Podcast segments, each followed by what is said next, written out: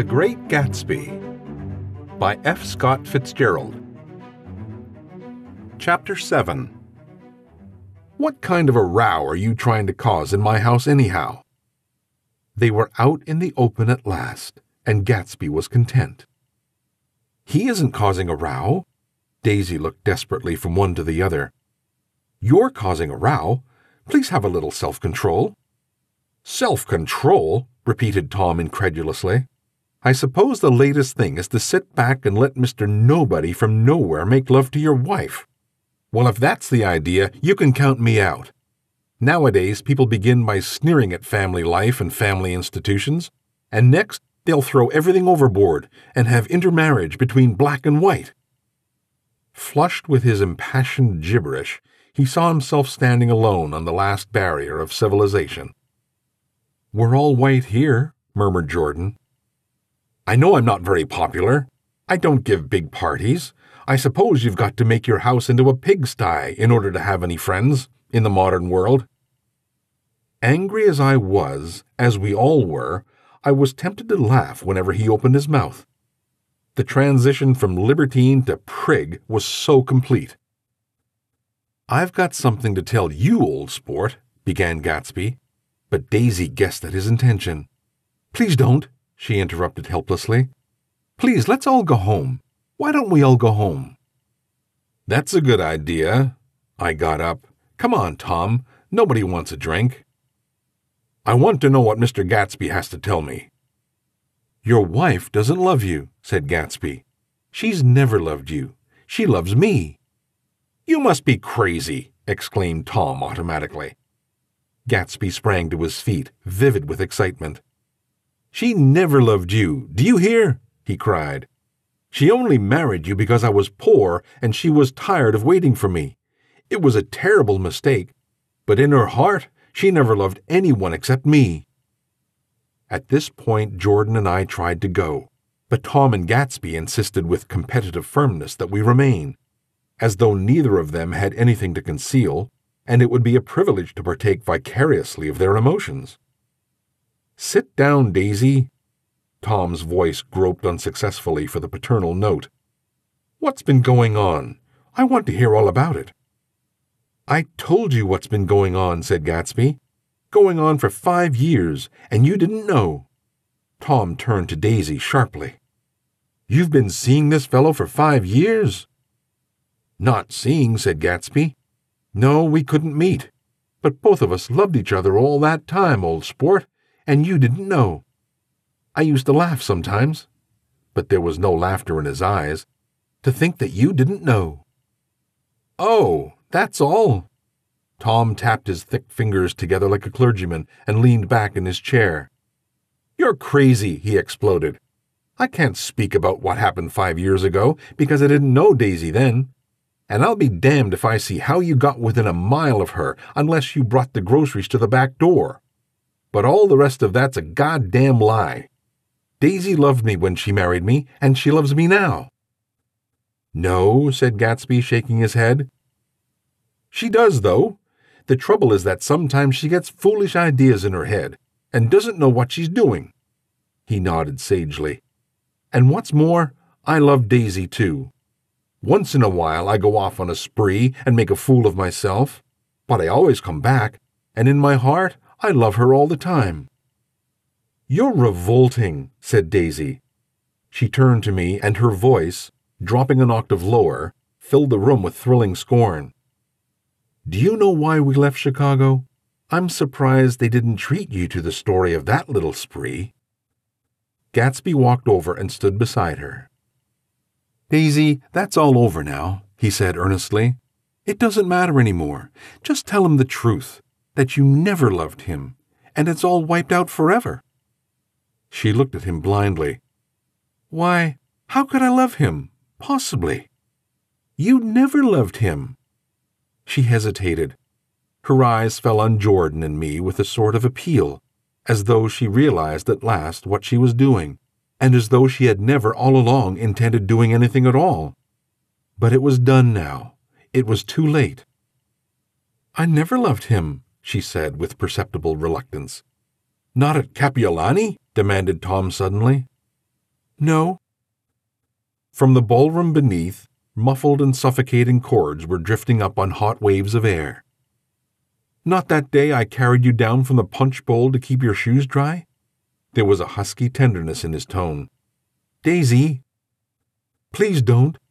Her voice was cold, but the rancor was gone from it. She looked at Gatsby. There, Jay, she said, but her hand, as she tried to light a cigarette, was trembling. Suddenly she threw the cigarette and the burning match onto the carpet. Oh, you want too much, she cried to Gatsby. I love you now. Isn't that enough? I can't help what's past. She began to sob helplessly. I did love him once, but I loved you too. Gatsby's eyes opened and closed. You loved me too? He repeated. Even that's a lie, said Tom savagely. She didn't know you were alive. Why, there's things between Daisy and me that you'll never know, things that neither of us can ever forget. The words seemed to bite physically into Gatsby. I want to speak to Daisy alone, he insisted. She's all excited now. Even alone I can't say I never loved Tom, she admitted in a pitiful voice. It wouldn't be true. Of course it wouldn't, agreed Tom. She turned to her husband. As if it mattered to you, she said. Of course it matters. I'm going to take better care of you from now on. You don't understand, said Gatsby with a touch of panic. You're not going to take care of her any more. I'm not? Tom opened his eyes wide and laughed. He could afford to control himself now. Why's that? Daisy's leaving you. Nonsense. I am, though, she said with a visible effort. She's not leaving me. Tom's words suddenly leaned down over Gatsby. Certainly not for a common swindler who'd have to steal the ring to put on her finger. I won't stand this, cried Daisy. Oh, please, let's go out. Who are you, anyhow? Broke out Tom. You're one of that bunch that hangs around with Mayor Wolfsheim. That much I happen to know. I've made a little investigation into your affairs, and I'll carry it further tomorrow. You can suit yourself about that, old sport, said Gatsby steadily. I found out what your drugstores were. He turned to us and spoke rapidly. He and this fellow Wolfsheim bought up a lot of side street drugstores here and in Chicago and sold grain alcohol over the counter. That's one of his little stunts. I picked him for a bootlegger the first time I saw him. And I wasn't far wrong. What about it? Said Gatsby politely. I guess your friend Walter Chase wasn't too proud to come in on it. And you left him in a lurch, didn't you? You let him go to jail for a month over in New Jersey. God, you ought to hear Walter on the subject of you. He came to us dead broke. He was very glad to pick up some money, old sport. Don't you call me old sport, cried Tom. Gatsby said nothing. Walter could have you up on the betting laws too, but Wolfsheim scared him into shutting his mouth. That unfamiliar yet recognizable look was back again in Gatsby's face. That drugstore business was just small change, continued Tom slowly. But you've got something on now that Walter's afraid to tell me about. I glanced at Daisy, who was staring terrified between Gatsby and her husband, and at Jordan, who had begun to balance an invisible but absorbing object on the tip of her chin. Then I turned back to Gatsby and was startled at his expression. He looked, and this is said in all contempt for the babbled slander of his garden, as if he had killed a man. For a moment, the set of his face could be described in just that fantastic way. It passed, and he began to talk excitedly to Daisy, denying everything, defending his name against accusations that had not been made, but with every word she was drawing further and further into herself. So he gave that up, and only the dead dream fought on as the afternoon slipped away, trying to touch what was no longer tangible, struggling unhappily, undespairingly, toward that lost voice across the room. The voice begged again to go. Please, Tom, I can't stand this any more. Her frightened eyes told that whatever intentions, whatever courage she had had, were definitely gone. "You two start on home, Daisy," said Tom, "in Mister Gatsby's car." She looked at Tom, alarmed now, but he insisted with magnanimous scorn. "Go on. He won't annoy you. I think he realizes that his presumptuous little flirtation is over." They were gone, without a word, snapped out, made accidental, isolated, like ghosts, even from our pity. After a moment, Tom got up and began wrapping the unopened bottle of whiskey in the towel. "Want any of this stuff? Jordan? Nick?" I didn't answer. "Nick?" he asked again. "What? Want any?" "No. I just remembered that today is my birthday." I was thirty. Before me stretched the portentous, menacing road of a new decade. It was seven o'clock when we got into the coupe with him and started for Long Island. Tom talked incessantly, exulting and laughing, but his voice was as remote from Jordan and me as the foreign clamor on the sidewalk or the tumult of the elevated overhead. Human sympathy has its limits, and we were content to let all their tragic arguments fade with the city lights behind. Thirty, the promise of a decade of loneliness, the thinning list of single men to know, a thinning briefcase of enthusiasm, thinning hair. But there was Jordan beside me, who, unlike Daisy, was too wise ever to carry well-forgotten dreams from age to age.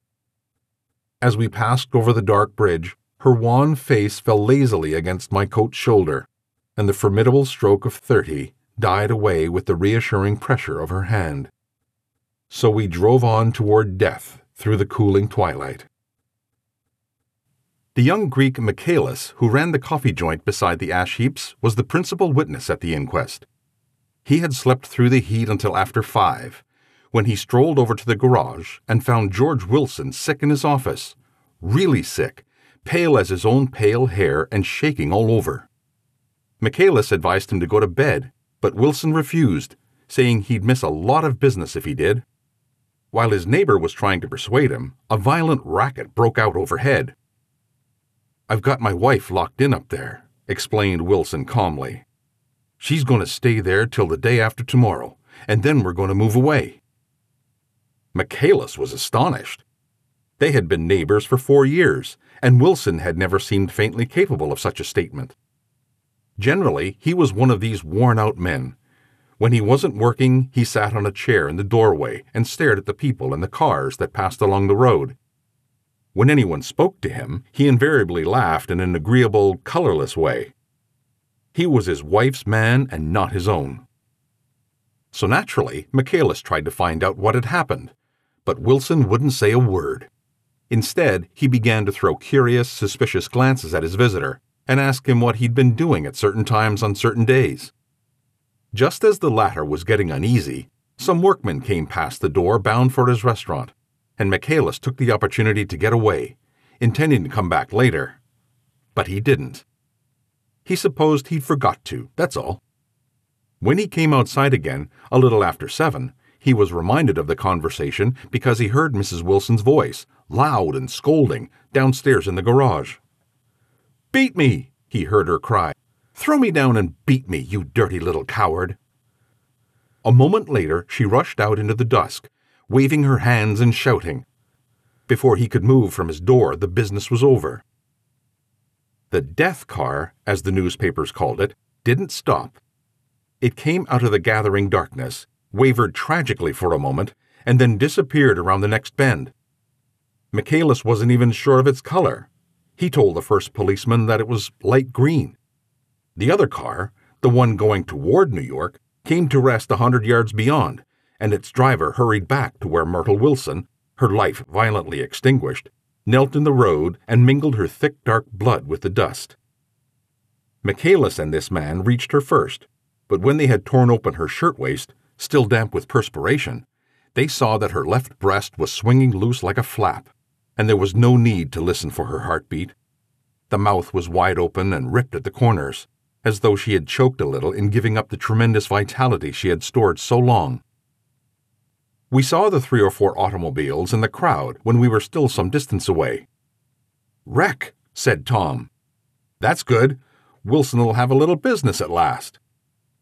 He slowed down, but still without any intention of stopping, until, as we came nearer, the hushed, intent faces of the people at the garage door made him automatically put on the brakes. "We'll take a look," he said doubtfully. "Just a look." I became aware now of a hollow, wailing sound which issued incessantly from the garage, a sound which, as we got out of the coupe and walked toward the door, resolved itself into the words of, "Oh my God," uttered over and over in a gasping moan. "There's some bad trouble here," said Tom excitedly. He reached up on tiptoes and peered over a circle of heads into the garage, which was lit only by a yellow light in a swinging wire basket overhead. Then he made a harsh sound in his throat, and with a violent thrusting movement of his powerful arms, pushed his way through. The circle closed up again with a running murmur of expostulation. It was a minute before I could see anything at all. Then new arrivals deranged the line, and Jordan and I were pushed suddenly inside. Myrtle Wilson's body, wrapped in a blanket and then in another blanket, as though she suffered from a chill in the hot night, lay on a work table by the wall, and Tom, with his back to us, was bending over it, motionless. Next to him stood a motorcycle policeman, taking down names with much sweat and correction in a little book. At first, I couldn't find the source of the high, groaning words that echoed clamorously through the bare garage. Then I saw Wilson, standing on the raised threshold of his office, swaying back and forth and holding to the doorposts with both hands. Some man was talking to him in a low voice and attempting from time to time to lay a hand on his shoulder, but Wilson neither heard nor saw. His eyes would drop slowly from the swinging light to the laden table by the wall, and then jerked back to the light again, and gave out incessantly his high, horrible call. "Oh my God! Oh my God! Oh my God! Oh my God!" Presently Tom lifted his head with a jerk, and after staring around the garage with glazed eyes, addressed a mumbled, incoherent remark to the policeman. "M A V, the policeman was saying. "Oh, no, R," corrected the man. M A V R O. "Listen to me," muttered Tom fiercely. "R," said the policeman. "O, G, G." He looked up as Tom's broad hand fell sharply on his shoulder. "What do you want, fella? What happened? That's what I want to know." "Auto hit her. Instantly killed." "Instantly killed," repeated Tom, staring. "She ran out in a road. Son of a bitch didn't even stop his car." "There was two cars," said Michaelis. "One comin', one goin', see?" "Going where?" asked the policeman keenly. "One goin' each way. Well, she—" His hand rose toward the blankets but stopped halfway and fell to his side. "She ran out there, and the one comin' from New York knocked right into her, goin' thirty or forty miles an hour." "What's the name of this place here?" demanded the officer. "Hasn't got any name." A pale, well-dressed Negro stepped near. "It was a yellow car," he said. "Big yellow car. New." "See the accident?" asked the policeman. "No, but the car passed me down the road, going faster'n forty, going fifty, sixty. "Come here and let's have your name. Look out now. I want to get his name." Some words of this conversation must have reached Wilson, swaying in the office door, for suddenly a new theme found voice among his gasping cries. "You don't have to tell me what kind of car it was. I know what kind of car it was." Watching Tom, I saw the wad of muscle back of his shoulder tighten under his coat. He walked quickly over to Wilson, and standing in front of him, seized him firmly by the upper arms. "You've got to pull yourself together," he said with soothing gruffness. Wilson's eyes fell upon Tom. He started up on his tiptoes and then would have collapsed to his knees had not Tom held him upright. "Listen," said Tom, shaking him a little. "I just got here a minute ago, from New York. I was bringing you that coupe we've been talking about. That yellow car I was driving this afternoon wasn't mine, do you hear? I haven't seen it all afternoon." Only the Negro and I were near enough to hear what he said, but the policeman caught something in the tone and looked over with truculent eyes. "What's all that?" he demanded. "I'm a friend of his." Tom turned his head but kept his hands firm on Wilson's body. "He says he knows the car that did it. It was a yellow car." Some dim impulse moved the policeman to look suspiciously at Tom. "And what color's your car?" "It's a blue car, a coupe." "We've come straight from New York," I said. Someone who had been driving a little behind us confirmed this, and the policeman turned away. "Now, if you let me have that name again correct—" Picking up Wilson like a doll, Tom carried him into the office, set him down in a chair, and came back. "If somebody'll come here and sit with him," he snapped authoritatively. He watched while the two men standing closest glanced at each other and went unwillingly into the room. Then Tom shut the door on them and came down the single step, his eyes avoiding the table. As he passed close to me, he whispered, "Let's get out." Self-consciously, with his authoritative arms breaking the way, we pushed through the still-gathering crowd, passing a hurried doctor, case in hand, who had been sent for in a wild hope half an hour ago. Tom drove slowly until we were beyond the bend. Then his foot came down hard, and the coupe raced along through the night. In a little while, I heard a low, husky sob, and saw that the tears were overflowing down his face. "The goddamn coward," he whimpered. "He didn't even stop his car." The Buchanan's house floated suddenly toward us through the dark, rustling trees. Tom stopped beside the porch and looked out at the second floor, where two windows bloomed with light among the vines. "Daisy's home," he said. As we got out of the car, he glanced at me and frowned slightly. "I ought to have dropped you in West Egg, Nick. There's nothing we can do tonight." A change had come over him, and he spoke gravely and with decision. As we walked across the moonlight gravel to the porch, he disposed of the situation in a few brisk phrases.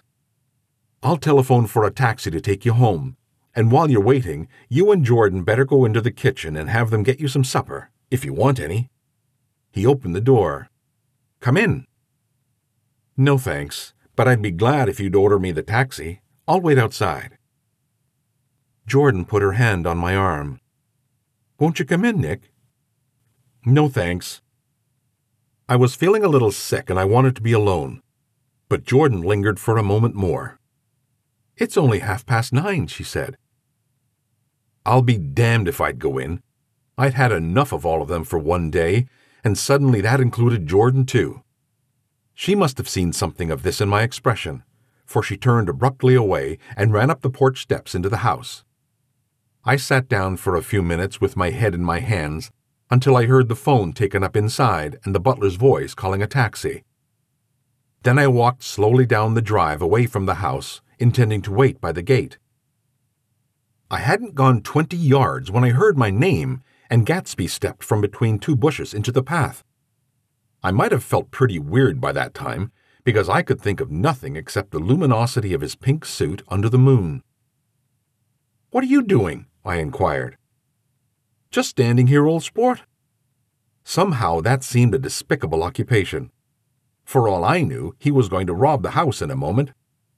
I wouldn't have been surprised to see sinister faces, the faces of Wolfsheim's people, behind him in the dark shrubbery. "Did you see any trouble on the road?" he asked after a minute. "Yes." He hesitated. "Was she killed?" "Yes." "I thought so. I told Daisy I thought so. It's better that the shock should all come at once. She stood it pretty well." He spoke as if Daisy's reaction was the only thing that mattered. "I got to West Egg by a side road," he went on, "and left my car in my garage. I don't think anybody saw us, but of course I can't be sure." I disliked him so much by this time that I didn't find it necessary to tell him he was wrong. "Who was the woman?" he inquired. "Her name was Wilson. Her husband owns the garage. How the devil did it happen?" "Well, I tried to swing the wheel." He broke off, and suddenly I guessed at the truth. "Was Daisy driving?" "Yes," he said after a moment. "But of course I'll say I was. You see, when we left New York, she was very nervous, and she thought it would steady her to drive. And this woman rushed out at us, just as we were passing a car coming the other way. It all happened in a minute, but it seemed to me that she wanted to speak to us, thought we were somebody she knew. Well, first Daisy turned away from the woman toward the other car, and then she lost her nerve and turned back. The second my hand reached the wheel, I felt the shock. It must have killed her instantly. It ripped her open. Don't tell me, old sport. He winced. Anyhow, Daisy stepped on it. I tried to make her stop, but she couldn't, so I pulled on the emergency brake. Then she fell over into my lap, and I drove on.